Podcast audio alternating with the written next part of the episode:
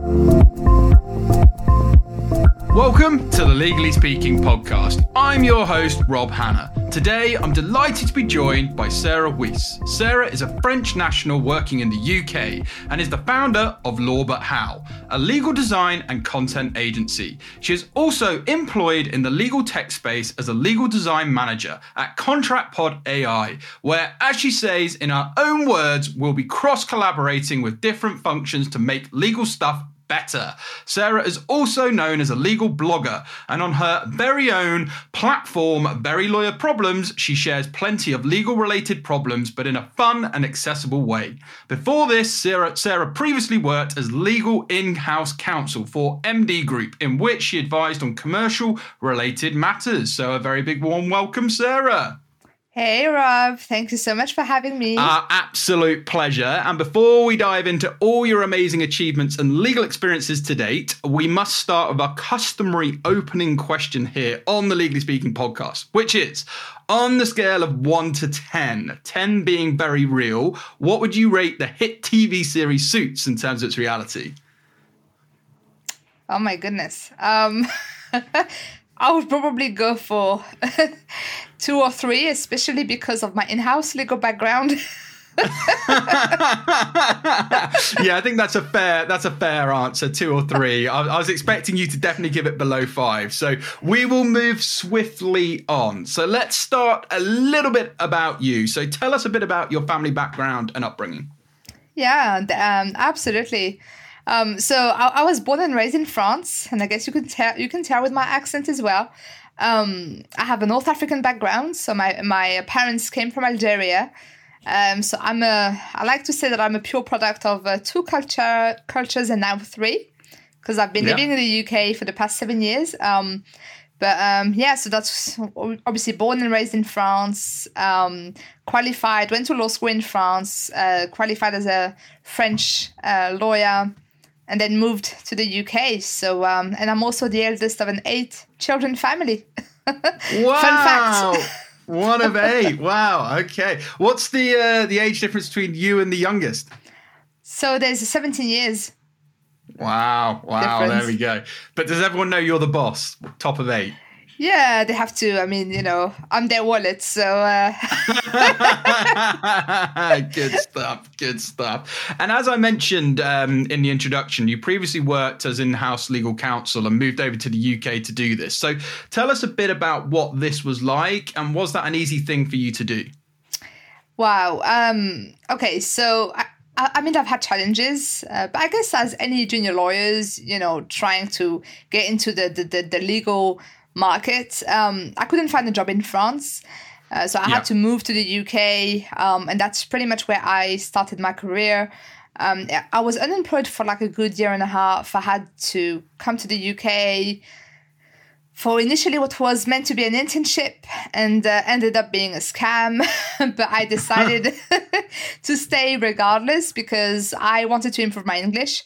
Um, so my first, uh, I guess, trip to the UK was back in 2015. So graduated in 2014, came to the UK in 2015 for a legal internship that didn't exist. worked in a, worked my way in a coffee shop to learn the language. Went back to Paris and started off, uh, you know, my legal experience in house um, um, over there. But it was like only like you know six months contract, and then back to an employment again. And I went back to uh, the UK, and uh, that's when I guess the London Open uh, finally ended up opening uh, some doors in the legal market, and I worked at Smart Focus so for a year and a half. So in the tech industry, I was part of a legal team, and then um, so I stayed there a year and a half, and then I went to MD Group uh, in 2017 as a sole counsel, and that's where I have. Um, uh, pretty much, you know, it was a scale up environment. So I had to be, you know, the jack of all trades and most of the time master of none. And I had to hire, hire people and, you know, I, I've been through, you know, what it is like to be sole counsel, but also, you know, the head of a department that is growing rapidly and has to keep up with the business. Yeah, no, absolutely, and I, I, love everything that you you do and following your journey. And you mentioned challenges, so I want to dive a bit deeper on that. You know, what has been the most challenging thing in your legal career to date? You would have said. Oh wow! So if I go, if I look back at my in-house legal career, I think that my my most challenging experience was definitely at MD because I was still fairly junior. So I was two years PQE when I uh, when I got the job, and um, I was kind of thrown in the, in the deep end. I mean, I was quite fortunate that the, the, the company gave me a chance because I was fairly junior, but I don't know. I guess they maybe saw some potential that I didn't saw at the time. I didn't see at the time, and um, having to keep up with um, a company that is growing massively and, and rapidly at the same time. You know, so you have to get the day to day job done. You also have to kind of think ahead and think about the future. And when you start hiring, you also have to manage people, but also empower them to, you know, to get on with things.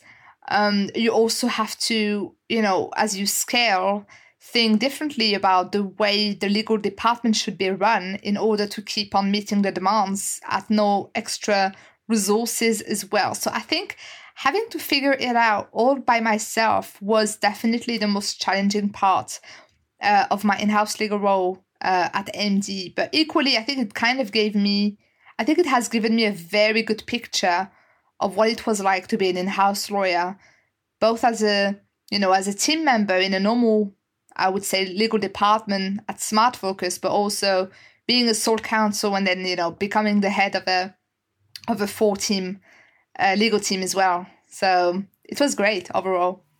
Yeah, and it's it's inspiring as well, and you know it's it's amazing what you have achieved and what you've done. And it's great that you can articulate those challenges and, and sort of how you've you've got through them as well. And you recently, you know, moved from your in-house role to focus on other projects. So, what was the reason for for that decision? That's a great question, Rob. So, I think probably because of the type of experiences that I've had in-house, I kind of felt that um, I've had I, I have seen a lot. I mean, obviously, there is always more that you can learn uh, and, and, and, and areas where you can develop as an in-house lawyer. But I think I had see I had seen a quite a wide spectrum of things. And as I when I started to create content on social media in 2018, it kind of opened up a new avenue for me without even realizing. Initially, I just wanted to share some tips and career tips because I struggled to find a job. I was a baby lawyer and I had no network, I had nothing. But when doing that, I kind of understood the power of social media and content to build relationships, to grow a network. And I used that power then to convey more legal related uh, thoughts. And that's where obviously, you know, all of my uh, legal design work has come up. And that's where I then started to do TikTok videos, etc., etc. And I think what I've realized during this exercise is that I'm probably more passionate by um, solving problems in the legal industry as opposed to practicing the law itself.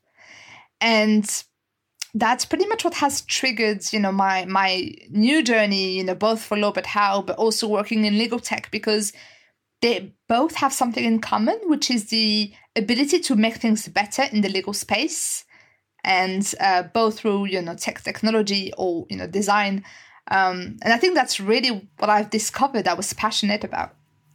Yeah, and, and I mean, definitely, I love all of your your social media content and what you do on TikTok, and your videos are brilliant. Um, you mentioned legal design. Just want to focus a little bit more on that. Perhaps for those less familiar, you know, what actually is legal design in your words? So to me, it, it is a mindset. It is a framework that supports a more, a much more user-centric way of delivering legal services, designing legal products, designing processes, and also conveying legal information. So that's kind of a mindset where you think about the end user. You think about, okay, who am I, you know, solving a problem for? Who are my end users? You know, and you go backwards. Okay, this i'm talking to entrepreneurs i'm talking to business teams i am talking to you know the general public they don't have a legal background etc etc so what are the things that i can do to facilitate whatever i deliver for them uh, in order to meet them where they are? So that's re- very much what legal design is for me. Um, I am focused on information design. I love the idea of simplifying legal and not only simplifying legal information, but also make it much more fun and accessible and yeah uh, and innovative. And because and that's probably a reflection of my personality in the industry. I'm definitely not traditional.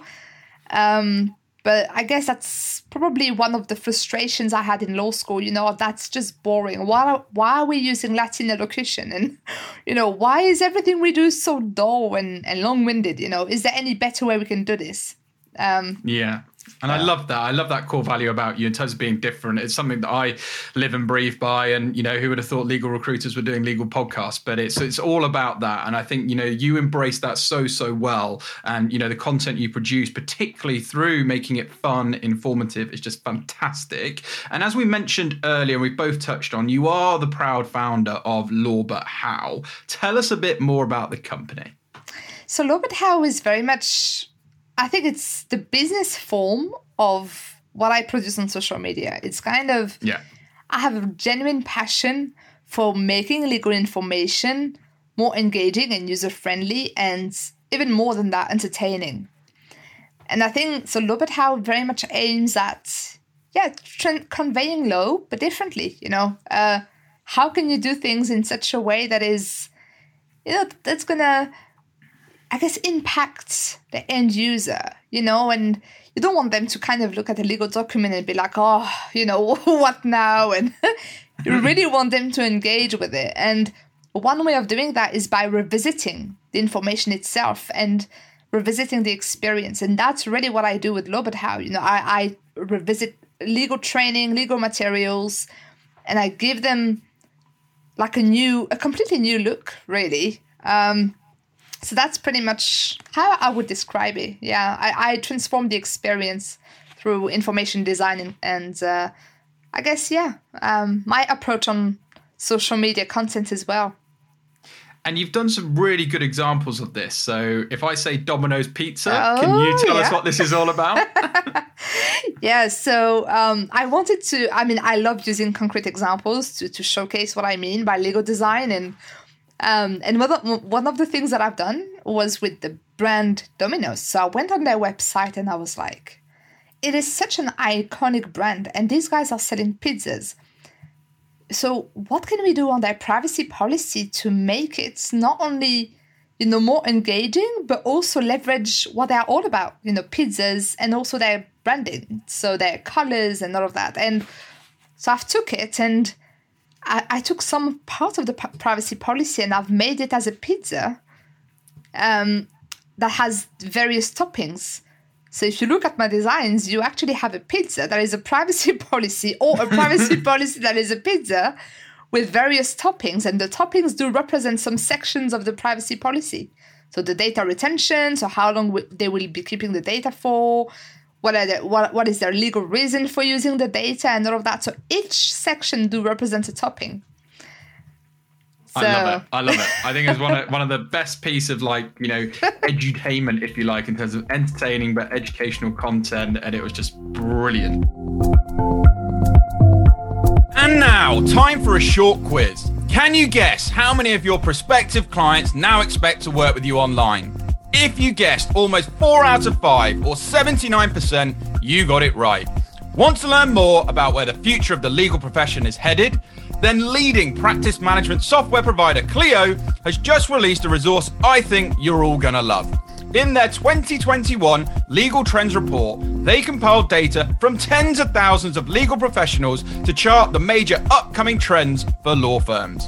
The annual Legal Trends Report is released every October, and you can get your copy for free at clio.com forward slash legal trends. That's C L I O dot com forward slash legal trends. Now back to the show.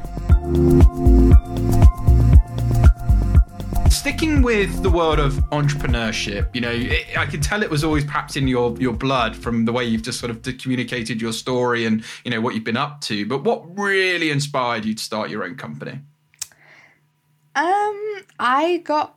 I mean, it, it definitely wasn't natural because I I was doing it out of passion for the discipline. Really, I mean, you can't be such a nerd and spend so many hours of your life, you know, designing the pizzas and, and you know, and, and sanitizers and, and all sorts of things, you know, to convey legal information without being an, like passionate about it, right? So I yeah. never really had envisaged to start my own journey, but I think with entrepreneurship, but when I saw the reaction of the legal community and when I saw, you know, the the the ever growing interest, you know, for the discipline and in-house lawyers or even lawyers in private practice being either interested in learning how to do it themselves or you know le- or actually reaching out to me and be like okay you know i want to revisit my policies internally. I want to revisit my contracts or whatever.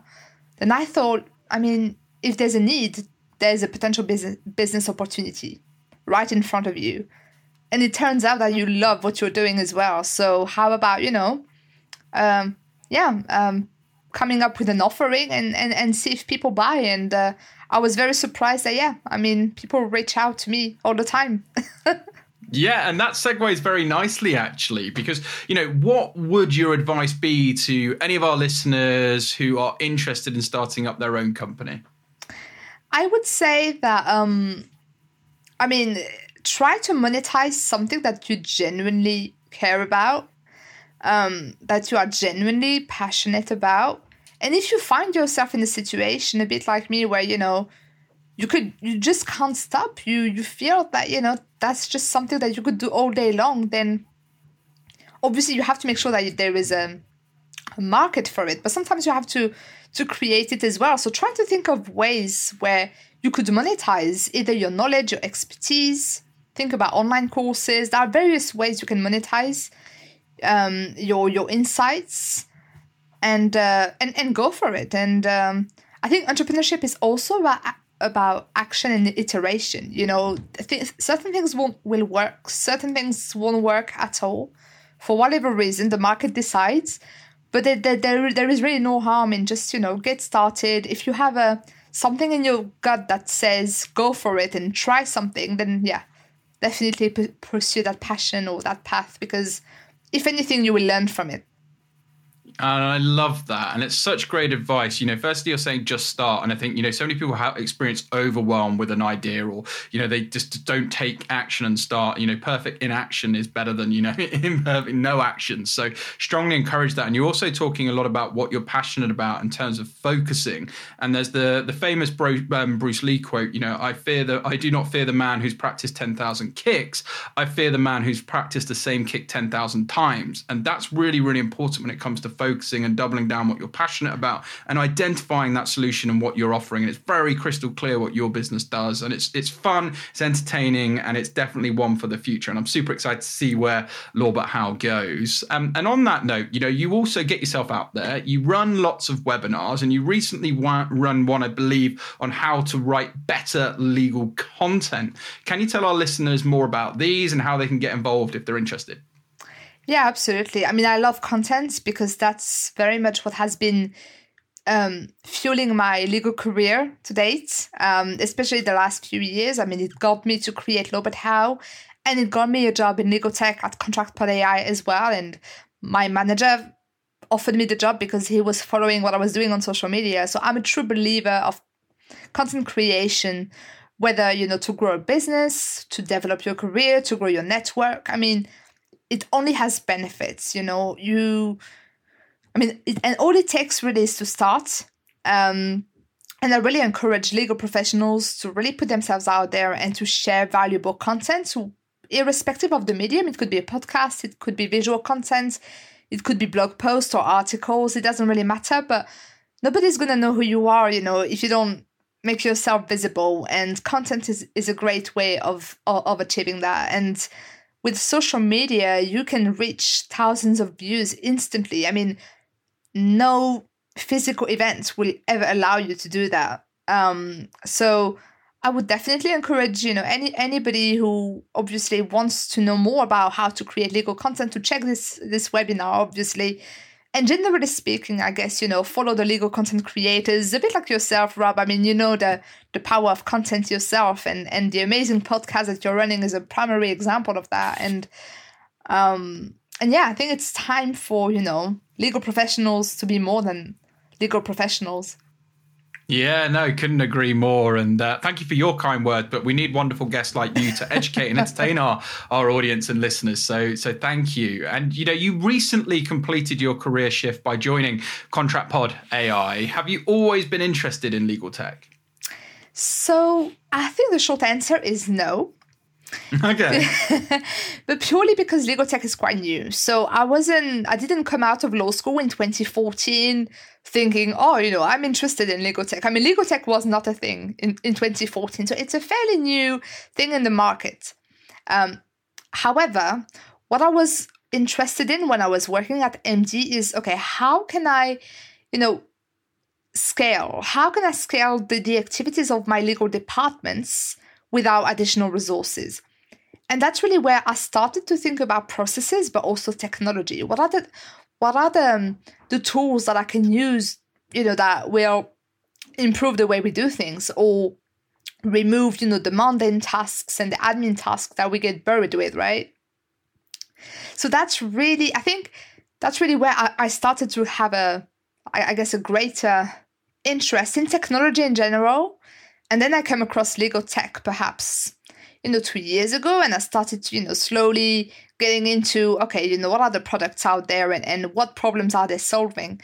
Um, but I think what I love about technology um, or legal tech now, you know, after a couple of years of realizations, is that um, it it I mean it can really solve a problem that in-house yeah. lawyers or lawyers in general face um, so I think I'm maybe more passionate about the outcome that legal tech is offering as opposed to, you know, the the, the tool itself. Uh, yeah. I'm not no. a tech nerd.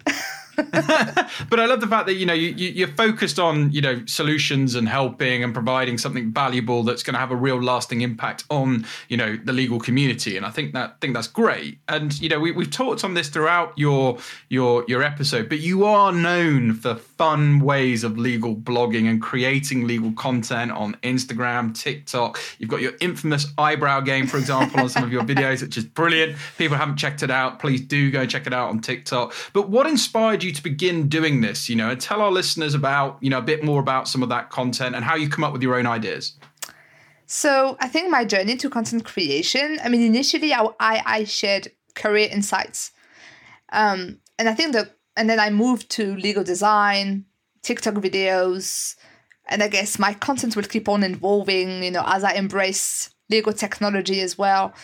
Um, the common denominator was to help people um, I think I had a genuine desire to kind of, you know, help people in the legal industry, whether it was to find a job or whether it was to, you know, navigate their in-house legal life through the TikTok videos, or whether it was through, you know, inspiring in-house lawyers or lawyers in general to come up with more innovative ways of conveying information in a creative manner. So I think I always wanted to kind of help people, inspire, and drive the change forward as well. I think I, I it was also frustration. I was kind of frustrated with, you know, like the black box or the cost center label. I couldn't. I didn't go to law school to be labeled as a cost center for an organization. You know, I, I mean, when you go to law school, you, you know, you want to solve problems, you want to help a business doing business, you know, and but I think it's um it's important for in-house lawyers or because that's my background, or even lawyers in general, to to understand the, the power that they've got and to communicate uh, about the things that they can do uh, with this power. So, uh, yeah, I guess that's probably what got me started. You know, willingness to help, a bit of frustration as well, and having my own voice in the industry. Um, and yeah, drive the change forward. That's it. That's it. All about driving the change. And you definitely are a pioneer for change. And, you know, you are also a big user of LinkedIn. And your profile is particularly honest and open, um, you know, about your experiences and career history. You know, what was your decision behind doing that? I think it's it, it's the same decision um, on my even social media contents, generally speaking. I'm a big believer of being transparent and authentic, whether through your content or you through your, you know, profile on LinkedIn. And I just wanted to show to people that look, you know, I mean, my career has never been, you know, an easy ride, and I wasn't born with a lot of privileges. I come from a working class background. I'm now in the UK. I'm not a native English speaker, and it comes with its own challenges as well. And um, and same for my career. You know, I didn't. I mean, the the market wasn't waiting for me when I graduated from law school. And I think all of those things are important because it's these experiences in life really make make you who you are as an individual. Um, and I think I just want to normalize the conversation that it's okay to struggle, it's okay to have challenges. And it these things, these setbacks shouldn't stop you from, you know, believing the process and and aspiring to have a very successful career. Um, yeah. So that's really the message behind it. Love that. Love those words. And before we we look to wrap up, you know, what advice would you give to people who are looking to get more educated on legal tech, legal design? You know, what, what where would you point them in? Which directions, and, and how can they get more informed? You probably know the answer social media. social media, I mean, follow the legal content creators. I mean, there are tons of them, you know, I mean, a ton. I think we will see more and more of them coming up as, uh, as time passes by. But I think social media is a great mine of knowledge, not only to learn about legal tech, legal design, and but also, you know, follow the conversations and see what's going on in the industry um, network with people as well. You know, people are a great source of knowledge. And um, something else I would say is, you know, don't limit yourself to like legal related talks and topics. Um, I've learned the power, I think I've understood the power of content through uh, Gary Vee, that you and I are both um, following on social media, and he's in the digital marketing field. So I think we, we can learn a lot from people outside of our discipline as well. And I think it's important to keep an open mind um, when it comes to developing knowledge because we can learn from anywhere, from anywhere and anyone really. So true. Always be open to, to learning. Absolutely love that. Well, Sarah, you would have inspired a lot of people, a lot of our listeners with your episode today. And if people want to get in touch with you about anything we've discussed today, what's the best way for them to do that? Feel free to shout out any web links or social media handles, and we'll also share them with this episode for you as well. Oh, thank you so much, Rob. So people can reach out to me on LinkedIn, Sarah Ouis on Instagram at Very Lawyer Problems and on Twitter at Law But How. There we go. There we have it. Well, thanks an absolute million, Sarah, for coming on the show. It's been an absolute pleasure having you. Loved every minute of it. Wishing you lots of continued success with your entrepreneurial pursuits, your career, and everything else on the horizons. But from all of us on the Legally Speaking podcast, over and out. This week's review comes from Anjali Menon. Five stars. Great podcast. Every episode's managed to be informative and engaging. Keep up the great work. Anjali, thank you so much from all of us on the Legally Speaking podcast for your super kind words and encouragement. Thanks a million.